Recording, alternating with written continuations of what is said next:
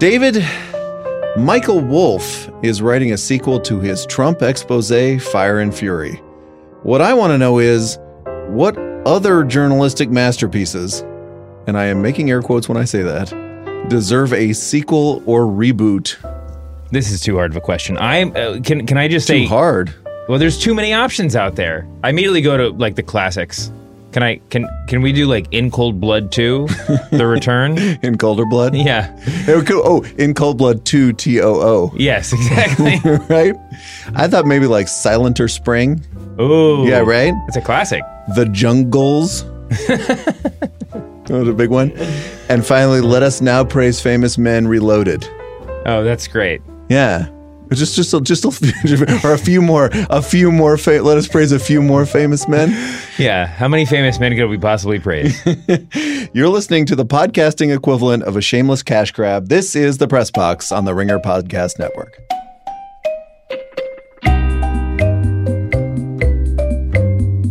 The Press Box is the media podcast. We are not allowed to write that Trump's time in grade school prepared him for the Kim Summit. We are Bryan Curtis and David Shoemaker of The Ringer. Your Ringer syllabus today. Check out all of our NBA Finals aftermath, including Kevin O'Connor on the Warriors. Sunday night, no spoilers, was apparently a great episode of Westworld. Check out Mhm. David on the Recappables and Alison Herman, kind of offering a counterpoint in print. My arch nemesis. And David, Sean Fennessy, and I convened a very special rewatchable summit to discuss Yes. Jurassic Park, which just turned 25 years old. We are old. We are old, my friend. That's what you do when you get to a certain age. You get to do 25th anniversary editions of your childhood movies and host politics podcasts. That's that's We're there. Yeah. There we are. All right, look for that this week. All right, David, four topics for you today. First, we talk about the legacy of the writer, traveler, and man of the world, Anthony Bourdain. Second, ditto for conservative columnist Charles Krauthammer, who announced this week that he has sadly just weeks to live. We'll talk about the Fourth Estate, the Showtime doc series about the New York Times.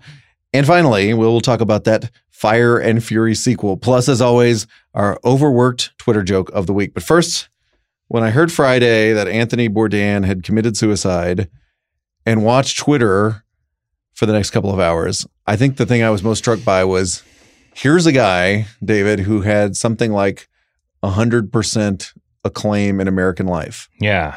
Which is pretty damn rare.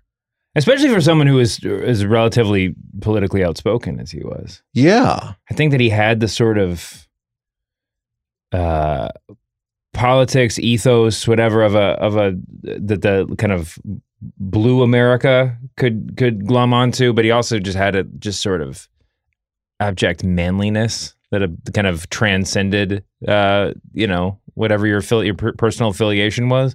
He also made one or two of the great like best shows most universally beloved tv shows of the past decade you know i mean like you can't you don't have to watch you didn't have to watch parts unknown but everybody that did i felt like loved it Let's so, so let's drill down a little bit to the universality of Anthony Bourdain's appeal. uh-huh. A couple of things I thought about.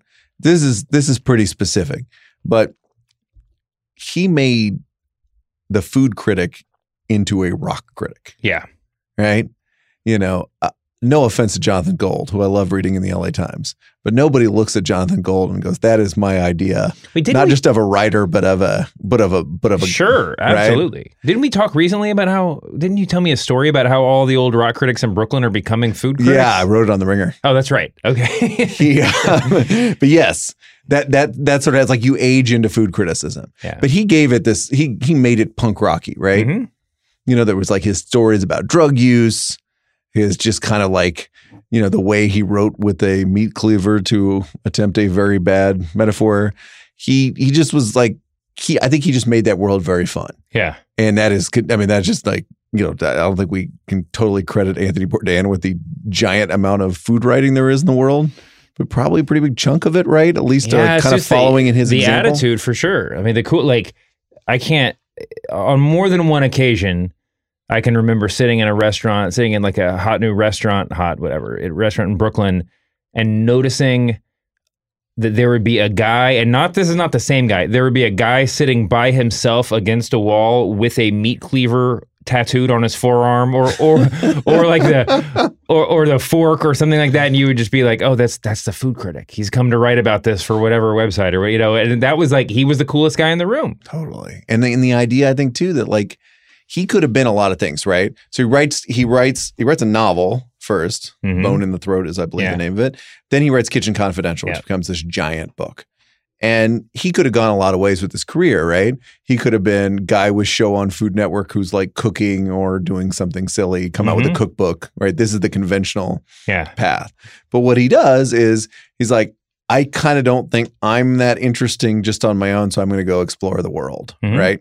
To- sure To, the shows you mentioned, and I think that's the other thing that's interesting is like that he does is help. And again, he didn't invent this, but use food as a way to like. The idea is that in food we could find clues to what the world is about yeah. and what people are about, and that just sort of expands a whole journalistic genre. yeah. And i think part of his appeal is that he was sort of unapologetically a man of the world too. Yes, that he a citizen of the world i guess i should say that he would could go to all these places. And he's not coming in as a celebrity even though he certainly was right? He's not sitting at the finest restaurants and expecting you know he didn't he doesn't pre- come in with an entourage and like you know give me your chef's best food. He kind of goes in through the back door finds connections with his subjects through oftentimes non-food related you know points of character or whatever. We both you know we went to go see a chicken fight you know a, yeah, chicken fight before we before we went to go get food or we you know we, we're at the muay thai dojo before we go eat or whatever. And then um yeah and then just sort of like becomes part of one with the place and then backdoors into you know street fair or whatever and that's it's there's just he um he, yeah, there's a lot of the, the relation that he he showed in a lot of ways that the relationship between us and between food is is more than just an A to B sort of scenario. and it takes sort of an interesting mind to wrap your mind around that, and that to say that's where I want my TV show to go. That's it takes like the pitch meeting for the show must have been incomprehensible to whatever execs greenlit it. It's on the Travel Channel originally. Yeah, I think so. So maybe it fits a little more comfortably there than CNN. Yeah, and then there, so there's, I mean, the, the the weird thing is, it's not. No one would say it's a fit at CNN, although it's a perfect show for them because it's one of those things that can eat up weekend hours and reruns and and late night and that kind of thing. But in a lot of ways, that's it's one of the very few successes that CNN or news television broadly defined has found in recent years, as far as kind of transcending the norm Exactly. and still not feeling exploitative or out of place or whatever. you know? say, so it's not to catch a predator on MSNBC. Exactly, or lock up raw. You know, like I'm, I'm- as much as I love jail shows, uh, yeah, it was, um, yeah, it's it's it's there's just something like it is.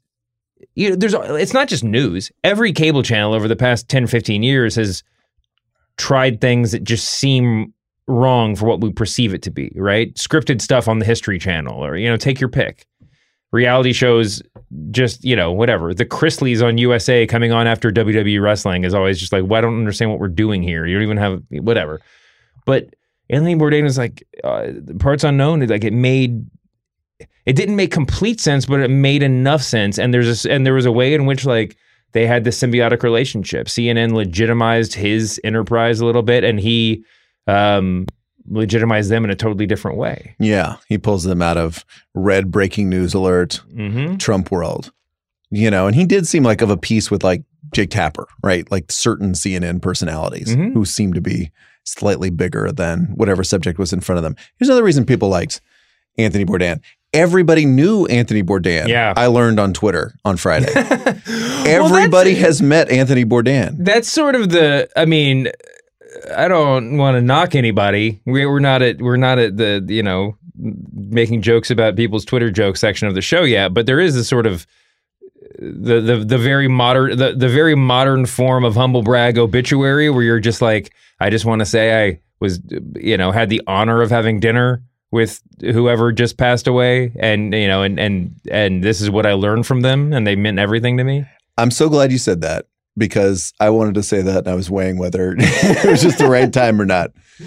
There was a certain cred established, you know, on Yeah. Friday by saying, "Oh, well, I was I was delighted to have known Anthony Mhm. Bourdain, right? Well, and the, the- I just want to stipulate there's a little bit, there's a difference between a close friend and someone who, you know, shared a bowl of, you know, uh, fried rice with him one time because they were covering for covering, you know, writing a story about him. Will you ask me uh, for the listeners if I have had dinner with Anthony I was Bourdain? about to do that. I, I I know the answer. Have you ever had dinner with uh, with Anthony Bourdain? Funny you should ask, David. I have. Did you tweet about it? I didn't. No. Two, 2007. Um, it was at a Japanese place in New York. I wish I could. It was. It was. You know, perfectly off the grid Mhm. for Bourdain. It was a piece for outside. yeah. And so here's a couple funny things about it. He just come back from Southeast Asia and he was or done some shows about Southeast Asia and he was very in like Bryan, the colors, the feelings, you know, just just sort of like a rapt traveler, which I Mhm. wouldn't understand until I went there a couple years later. It does it does kind of thing.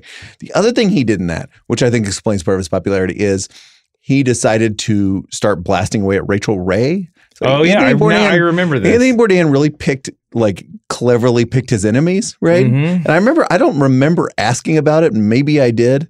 I had to look up the quotes. She's got a magazine, a TV empire, all these best selling books. I'm guessing she's not hurting for money. She's hugely influential, dot, dot, dot. And she's endorsing Dunkin' Donuts. It's like endorsing crack for kids. I'm not a very ethical guy, Bourdain continued. I don't have a lot of principles, but somehow that seems to be over the line. Juvenile diabetes has exploded. Half of Americans don't have necks. And she's up there saying, Eat some fucking Dunkin' Donuts. You look great in that swimsuit. Eat another donut. That's evil. That's what he said. That is just fantastic. The quotes were picked up by page six, uh, which is the only time in my life that's happened. You'll be shocked that none of my sports media stories have uh, have caused the same tidal waves in New York gossip circles. But anyway, another thing about it was he picked the right enemies. And by the way, this is something else I saw in a few of the Anthony Bourdain remembrances and obits. People said he said what was on his mind. He was Mm. never afraid, right? Yeah. I think that is, I think Anthony Bourdain might have gotten as close to that as a media celebrity could have. But as Pete Wells noted in his little remembrance in the New York Times, Yeah. he could also do like, oh, you want to hear me? You want to hear a chef cussing in front of your trade group? Yeah. Here you go. Want me to attack? Want me to attack like a lameo celebrity chef? Here you go. You know, Andy Greenwald wrote that piece for us at Grantland, which he was Mhm. remembering on Twitter about like when he became kind of allowed himself to become like a goofy reality TV star himself for like five minutes. yeah. And that's totally like, you know, again, nothing, nothing against that, but but he definitely, you know, there was there were there were moments in his life where it was a put a quarter in me, and here here comes the here comes the pain, right? Here comes here go here's exactly what you want. Yeah. Yeah. I mean, there was a, uh, he, um, Marc Maron re-released in his interview, his WTF podcast interview with Bourdain this week, and and they they start off the show by comparing their lives. Uh, that that he sort of had had become more of a like something akin to a stand-up comic as his career progressed because he was doing all of these speaking engagements. Like that's where the money is, the corporate boards and whatever else. And there's a little bit of the, I'm sure there's a little bit of of uh, you know, dancing monkey to that whole thing. You know, I mean, you just you're doing you're you're showing up to to do what someone else wants you to do for a certain amount of money and whatever. But like, there was a there was just a whether or not it was real, there did seem to be a sort of legitimacy that you know a realness underneath that undergirded the whole thing. It's easy to get up there and talk to a uh, you know a, a group of businessmen. Um, you know, for money, if you're just sort of being yourself the whole time. If it's a put on, it's actually harder. Let's say a few words about Charles Krauthammer, Oh yeah. Washington fixture, Fox News contributor, and Washington Post columnist, who also announced on Friday he wrote this very touching note where he talked about the fact that his cancer has returned. He said, My doctors tell me their best estimate is that I have only a few weeks left to live. This is the final verdict. My life, my fight, excuse me, is over. And then at the end, he says, I leave this life with no regrets. It was a wonderful life, full and complete with the great loves and great endeavors that make it worth living. I am sad to leave, but I leave with the knowledge that I lived the life that I intended. He is an he's an interesting guy to me because when I got to Washington in 2001 or 2000, he was still, I feel it was sort of like it's a little analogous to sports columnists, right? There was this last generation of the op ed columnist as this Mm. towering figure Yeah, Yep. when it was like Ken, Mike Kinsley, George Will, Charles Krauthammer, Bob Novak was still alive. Mm-hmm. And that was like this, that was the job, right? Yeah. You were in the elect and you got column collections and you got a gig on TV. Yeah. and it was just like so I thi- column collections are big. right remember so it was like the 80s was we lived the 80s through George Will column collections uh-huh. the thing about Krauthammer too is I think part of the part of what I've seen in the tributes for him is the sense that he's a guy was like part of that that same era where it's you're sort of the gentleman conservative, right? The gentlemanly conservative, both Mhm. in the world of conservative opinion, which we know can somehow not be always so kind Yeah. and gentlemanly, and also in the world of Fox News, right? Like he Yeah. was the guy, he was like the smart guy on Fox News. He was the smart guy. He was the guy's like, I actually have principles here, right? Yeah, no, absolutely true. I mean, and and, and he he definitely has principles, and uh, you know, I mean, there's a, there's certainly a degree to which that, and you could say it about a lot of people. You say that about George Will on MSNBC when he's been pop, popping up there. The the the the prince, the seeming like the the the principled, serious person in the room sort of inoculates you from the repercussions of your bad opinions, you know, of, of your problematic opinions.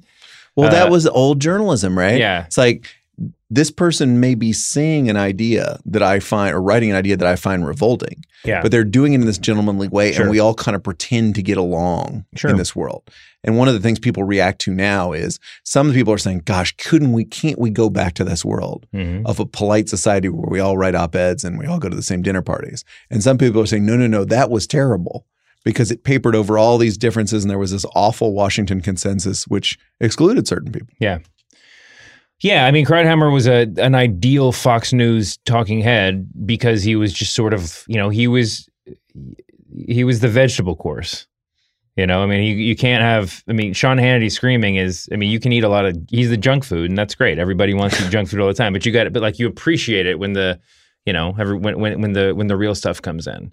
Um, but you know, he's never he he nor anyone like him will ever have a hour long primetime show on Fox. And, No. and that was sort of his charm. Yeah, a couple interesting things too. So it's this is he was when he was at his in in Harvard Medical School studying, he dove off a, a diving board, and wound up severing his spinal cord, which left him in a wheelchair for his entire Mhm. life, which is amazing. I also knew, and again, this will be the last, the first and final press box where I say I have had a meal with several of the people we're talking about, just because we're going to run out. But um, he invited the whole Slate staff over to lunch one time, and I remember him like he was quoting the Maltese Fal- lines from the Maltese Falcon. Oh wow! Like Sam Spade talking about his dead partner Miles Archer and all that stuff. It's like, guy knows how to flirt. Yeah, I was going to say, not what you would expect out of Charles Krauthammer. No, but uh, that had dared it. But he was a, he was he was as he was in print an extremely or is a very gentlemanly guy. All right, David. Now it's time for the overworked Twitter joke of the week, where we celebrate a gag that was so obvious that all of media Twitter made it at exactly the same time. Last Thursday, David Donald Trump tweeted, "Isn't it ironic? Getting ready to go to the G7 in Canada. Blah blah blah."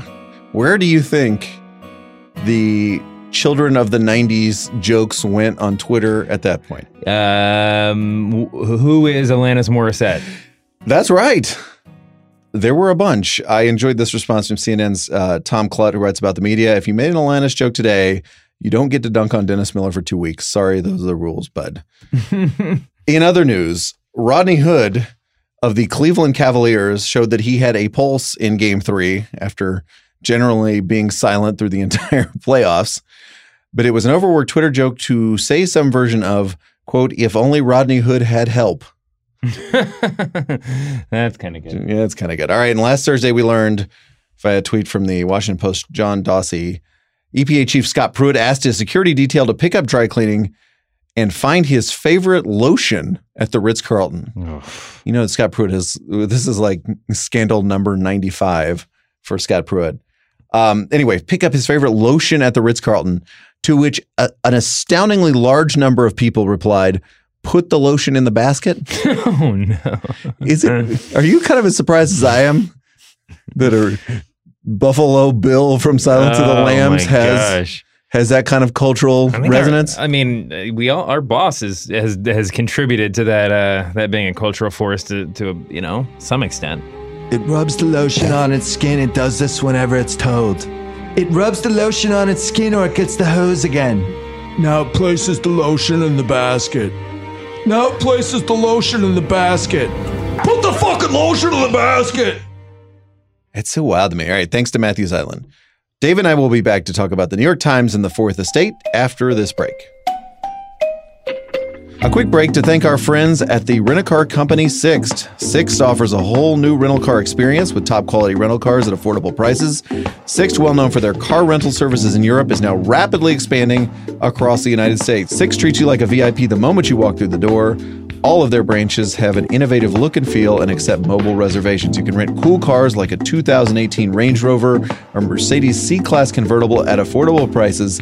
Sixt locations can be found in major cities like Miami, LA, Las Vegas, Atlanta, Dallas, Philadelphia, Seattle, and over 105 countries internationally. Sixt has branches in 2,200 locations, actually more than that at spots like the airport, train stations, cruise ports, and hotel. Head to sixt.com to find a branch near you or your next destination. That's S I X T.com. Sixt Drive First Class, Pay Economy. All right, third, David. I spent the weekend watching The Fourth Estate, the new Showtime documentary series about the New York Times. You're already smiling. This is what Bryan Curtis spends his weekends doing. it's really good. I really liked it. Um, I spent my weekend watching The Fifth Estate, starring Benedict Cumberbatch, so I'm ill-equipped to have this seg to discuss in this segment. Um, Now we will compare the two Yeah. since I have not seen that one. um, so you liked it? It was really interesting. I think it's like the the cultural resonance here is Donald Trump is attacking the New York Times Yeah. pretty much every day. Mhm. So let us show who New York Times people really are. Let us put a Human fa- face. yeah on bylines like Mark Mazzetti and Elisabeth Bumiller and people like that, Mhm. and show them. It mostly take it mostly concerns the workings of the Washington bureau of the New York Times, the Mhm. way they're covering Trump, particularly the way they're Sure. covering Trump in Russia. Um, but to me, the joy of it was just seeing what normal journalistic life looks like. There's a scene where Trump gives what I believe is his first State of the Union. Mhm. And so everybody's sitting there watching it in the Washington Bureau, right? And they're like, what's the news here? What's our lead, right? This is this is kind of a rote story, but you have to look at this speech and quickly determine what is the most important thing here. That's interesting. They yeah. decide it's about immigration. Then the funny thing happens, David. A note comes from New York after they've written and filed the story that says, actually, that's not your lead. This is your lead. And it's an idea they've rejected as being too silly. So they have to rewrite the whole story. And they're all mad. And they're really mad. And it's just a great moment of newspaper bigfooting. Yeah. And, and this is this is what happens in newspapers and journalistic institutions all the time, right? The cool part of it, the romantic part of it is we're going to go out and rustle up some Russian news about Trump. Mhm. The actual day-to-day reality is my editor just did something shitty to me and now I'm mad. Yeah. Like that that that's actual journalism. Yeah. And those to me were the most amazing touches of it. Stuff about Maggie Haberman talking about spending time away from her kids. Maggie Haberman cursing as she drives down the freeway because she's trying to talk to a source at the same time. See all these journalists at home before they go into the office. Right. And that I think is beyond somebody for somebody like me, the kind of looky loo value. There is this sort of amazing sense that, oh, these are real people. Yeah, so this is that's my that's what that's what interested me. I actually did watch a lot of I watched everything that was uh, available on Showtime's YouTube channel about this. And so this is my question coming out of all that. Yeah. I understand the value as a viewer and Uh-huh. as someone sitting as a host of the press box, uh, media critic as you are to um in in this show. It certainly seems like it's incredibly compelling in its way. But what is the what when when the New York Times agreed to make this series? What do you think their motivation was? Was it to put a human face on it to sort of to combat in a sort of subtle way the demonization of the press? Um, is it just a just it's it's another form of journalism? So they're signing on to you know to further that kind of broad goal. I, I guess I guess I just it, it makes me wonder. One practically, uh, well, one I'll start with this. One philosophically, what is the? I mean, does does making it into a multi does making their process into a multimedia Showtime show really do anything to benefit journalism other than I mean, or is it you know other than just making them minor celebrities? Uh, and and two on a practical level, from what I saw, like isn't this just going to end up burning sources, especially in the White House? I mean, isn't Trump going to be pissed off by just having to relive some of these moments like that? A lot of good questions there. One, I think when you talk about rebutting kind of the criticism. Yeah. The interesting thing about the New York Times is they're in a really weird place, PR wise. Yeah. Which is they're doing the best journalism right down in the United States. But when Trump says something crazy and untrue about them, they can't. It's not like Dean Baquet can get on Twitter and go, listen, you bum, like LeBron James. Right. This is what it is. In fact, there's scenes in the show was like, don't engage on this stuff. hmm Don't get into fights on Twitter because all you're doing is undermining. So they're in a weirdly like curious position of having to be silent. hmm And really, only through a third party like this can they kind of rebut the stuff that's coming out of the White House, Good. Okay. I see which that. I think is interesting. Um, on the sourcing, it's wait, and, and does it help them? Just as an aside, do you think it's a it's it does it help them to be able to show their staffers with the quippy comeback and then have someone else say, "Don't actually say that online," because it shows their restraint. Is that is Yeah. there is the implicit restraint part of the like like an actual positive for them? there's a few scenes where where Glenn Thrush is like, "I'm about to tweet this," and Haberman's like, "No, no, please, actually, don't do that," and he just tweets it anyway. And then it's like, "Let's go have a meeting in the office." On your bit about sources, you're right. There's no way you can show that. So when a guy like Michael Schmidt, who's been breaking a 1000000000 Mhm. Russia stories for them, it, there, there is this kind of funny cheating thing where it's like, man, how are we going to get in the story? The Washington Post is breaking stuff. They're on the scent. How are we going to break something today? And then it's like cut, and then Mike Schmidt's got, well, here's a scoop. I just found out that X happened. Like, whoa, whoa, whoa, whoa! I want to see like the the 50 calls, 48 of which were fruitless, Mhm. and then the two that you got the story from. Right. Of course, we can't see that. I guess I don't mean. I guess I'm. I, I di- it didn't occur to me that they would actually be literally burning sources, but I mean like if uh, I don't know, just kind of showing how the donuts get made. To uh, call back to our buddy Anthony Bourdain, um, doesn't it? I mean, doesn't that just sort of? I don't know. It just seems like it just seems it, it just seems like it uh, undermines the process a little bit. Like I don't I don't know if I want to call Maggie Haberman because I don't know if the camera crew is there. You know what I mean? Yeah. I mean, it's sort of unclear how many people knew that she was being filmed during these things. Of course, you can't hear the voice on the other end of the phone. Right, but going, but even moving forward, we know it's ju- we know they're done with this theoretically, but it's like you know you're never going to assume if if you know if you talk to somebody who was on like the OC on MTV back in the day, you'd never be 100 percent sure they weren't being followed by cameras if you saw them now. I guess that's true.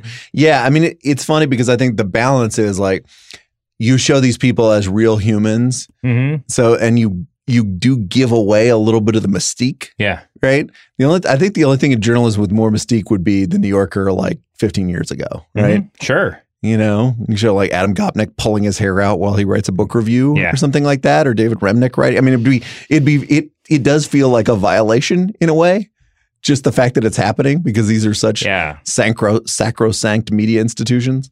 But I guess, I guess what they've decided is that, you know, peek behind the curtain does have consequences. And by the way, the other thing I'd add is the Times is, this is not a New York Times joint, right? This is a documentary filmmaker, Liz Garbus, who went into the Of course, Times yeah, to yeah. do this. The Times, I think, does, like everybody, including The Ringer, think of itself as a content factory now. hmm So now you see this new show they're going to have on FX, right? Yeah. And this is a way, this in a weird way, this is like kind of the Trojan horse for them to dip their toe into pres- prestige television because that's where they're going to go, right?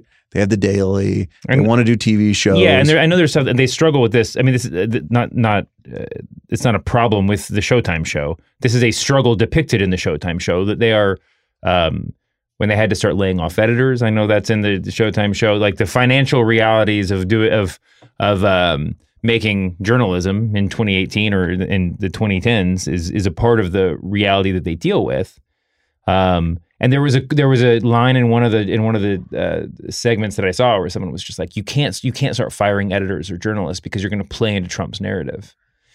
And this is, uh, I, I mean, that's that's really interesting to me. Um, but you're right. The multimedia, like, it, it was only a matter of time before they started going multimedia because that's the direction of the future. That's how you can make money. Um, and prestige is obviously the way to go for a place like the New York Times. If you can do Yeah. this, you do it. The question is, with everything else, from you know, uh, from the very whatever the very beginning of the internet until the modern age, is how much of your soul you sell in the process of uh, of succeeding. No, it's true. It's true. But I think, you know, I think here's the other thing about the Times. It's like, and this comes up in the documentary with this part where they're they're um, laying off a bunch of their copy editors. Remember that, Mhm. which caused a protest, which we see among a walkout amongst Time staffers and a protest outside the building, which we see in the documentary, is they've got to make money. And you know, it's easy to fool ourselves when they're undressing Trump every day that oh, they're doing great. Traffic's through the roof. Mm-hmm. Look, newspapers are still not are still a tough proposition. Yeah. And any revenue stream helps, right? yeah. And I think that I think that horse is just out of the barn, right? Uh, it's, it'd be nice to just be a newspaper that speaks in this very, you know, high-minded voice. Mr. Trump said dot dot dot, but that's not where we are anymore. And there's just there's no way to survive like that. I think they know that they know that too. You know, it'd be yeah, great. and there's a, and there's a sense in which you know, I mean, we see. I'm sure you see this throughout the Showtime show. There's a sense in which there's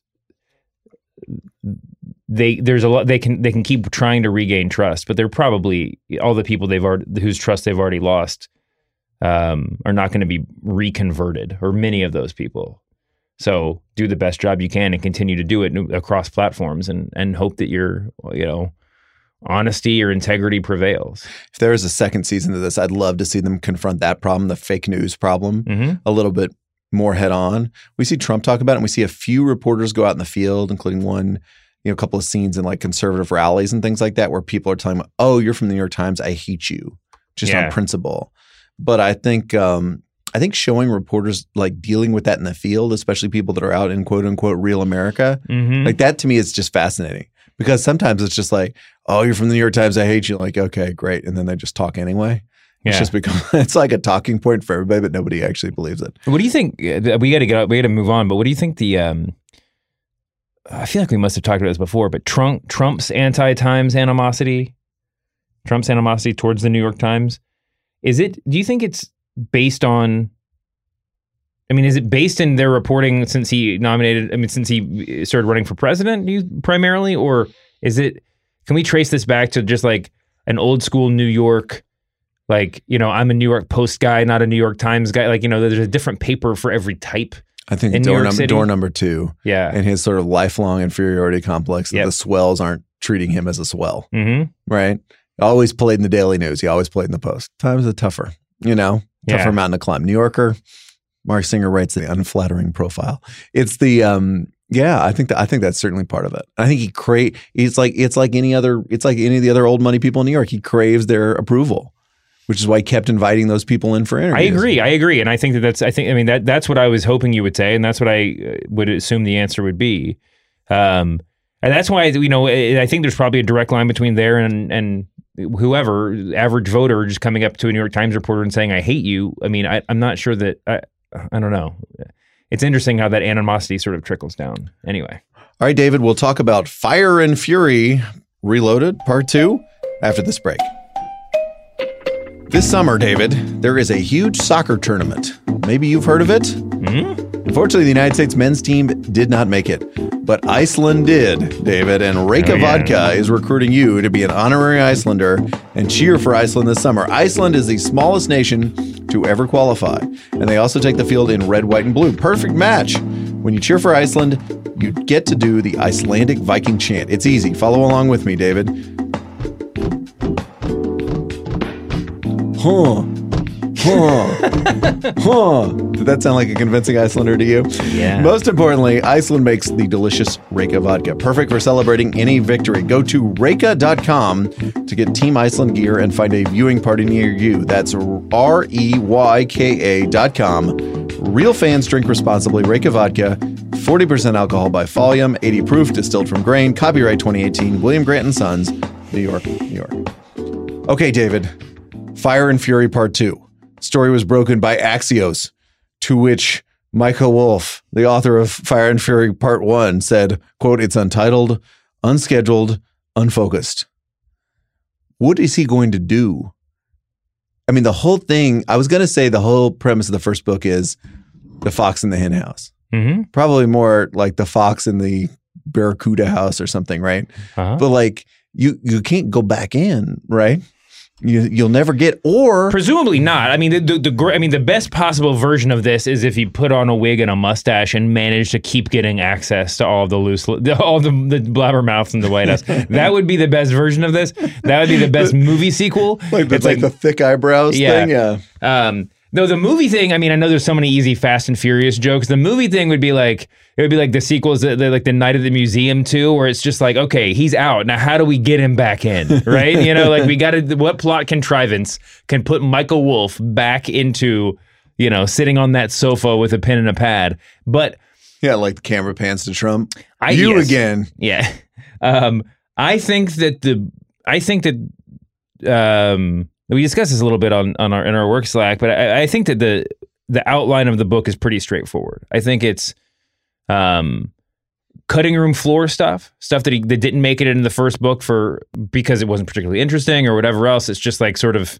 It's like when a band has to do their second album six months after they spent five years making their first album. There's a lot of songs that didn't make the first album, you know. Yeah, Um, that's a But- good point. but there's The ones he didn't exhaust that may have turned out to be fake on the book tour. Yeah, and then and then there's got to be some stuff that he couldn't quite report out. You know, there was a lot of criticism of his of the you know his style or whatever, but it was fact checked and it got legally read and everything. There's probably some stuff that he couldn't quite source in round one that has either been proven true separate out separately, um, or that he's been able to source since then. And then you know this as we've covered a million times there's no shortage of former White House staffers right now. You know, there's plenty of people to be talking to, even if you can't get get, get onto the onto the grounds. That's true. Um, and now he's got this reputation, better or worse, as a guy who's gonna he- he's gonna be. I mean, having the announcing the book in some ways was the flex. You know, we we're gonna do this book, so now you can talk to me or not, but like probably your coworkers are gonna be talking to me. Yeah, it does feel like the kind of sequel that is just for all those reasons and also just publishing money reasons, just inevitable. Right? There's no there's no oh, way Oh, yeah. it wouldn't happen. It's no way it's like, you know what, I'm gonna go write a, a travel log about France next. Yeah. Kind of gotta write another Trump book. Absolutely, and he's got a little bit of. I mean, as big a deal as that book was, and it was an enormous deal. It it it, it, it felt like it ended on a down note for Michael Wolff, right? It like there was Yeah. this huge arc and explosion of all the stories that he broke and all this cool stuff, the book and then tour was not good. and then the book tour, yeah. Then it sort of got to like, you know, is he a responsible journalist? And like, is he? And and when he started making the out the allusions to the affairs or whatever else, and then just sort of the air came out and people stopped having. He was on MSNBC every night for like you know two months, and then he was just never on, never seen again. There's a little bit of a redemption narrative for him too. Yeah, that's a good call. He does. He's another one that just seems like kind of both craves and is denied the is denied the love of the you know in this case the the highfalutin press I or mean, it's- whatever. It's, sort of like the New York Times. That yeah, I mean, it's like how much of your soul are you willing to give away? I mean, when he started making those sort of allegations on random shows, it felt like he was just grabbing on, try, trying to trying to keep relevant, trying to you know keep getting invited back, and it backfired. He um the other thing about this is what if Trump is just like you know what? Come come right back in. I mean that would be the most Trumpian thing of all, Yeah. right? That's what he did with the tabloids. Now I don't know if he resents Michael Wolff because Michael Wolff became made a lot of money off Donald Trump. Well, and Trump, Trump had. I mean, I don't disagree with you entirely, but I mean, Trump had to f- like formally went after him and denied they ever had dinner, or denied he ever gave him permission to Be in the White House. be in the White House. Yeah. yeah. So I mean, Trump would have to go back on his own word, but that's, that hasn't stopped him in the past. That's true. That's true. We do have like there's there's a the aforementioned Maggie Haberman has a memoir coming out that she was doing with Glenn Thrush. It's now being sort of retooled.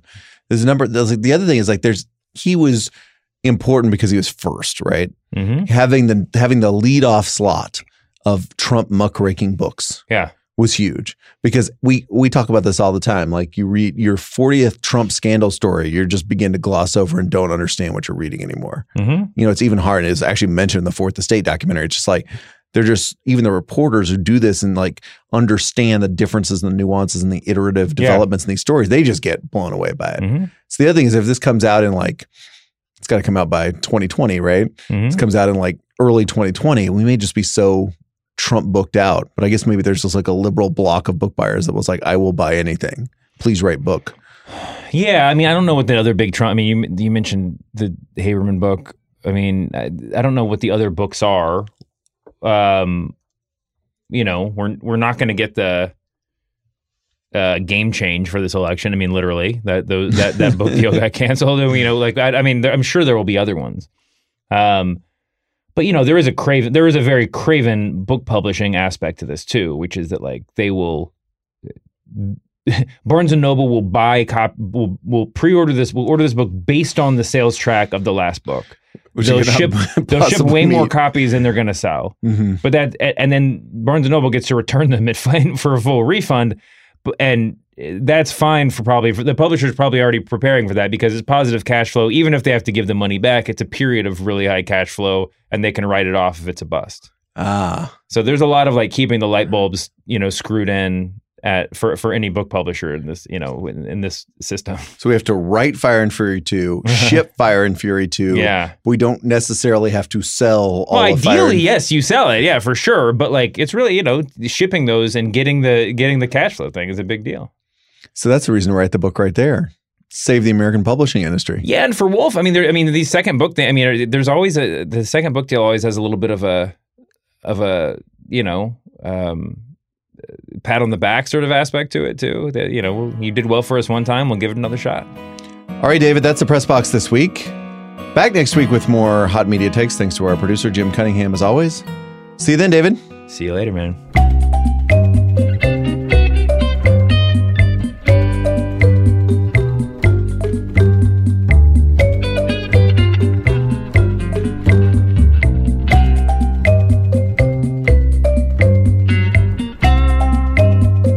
This is not a New York Times joint.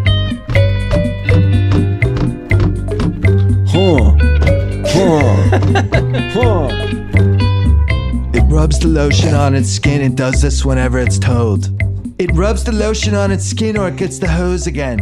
Now it places the lotion in the basket. Now it places the lotion in the basket. Put the fucking lotion in the basket. Guy knows how to flirt.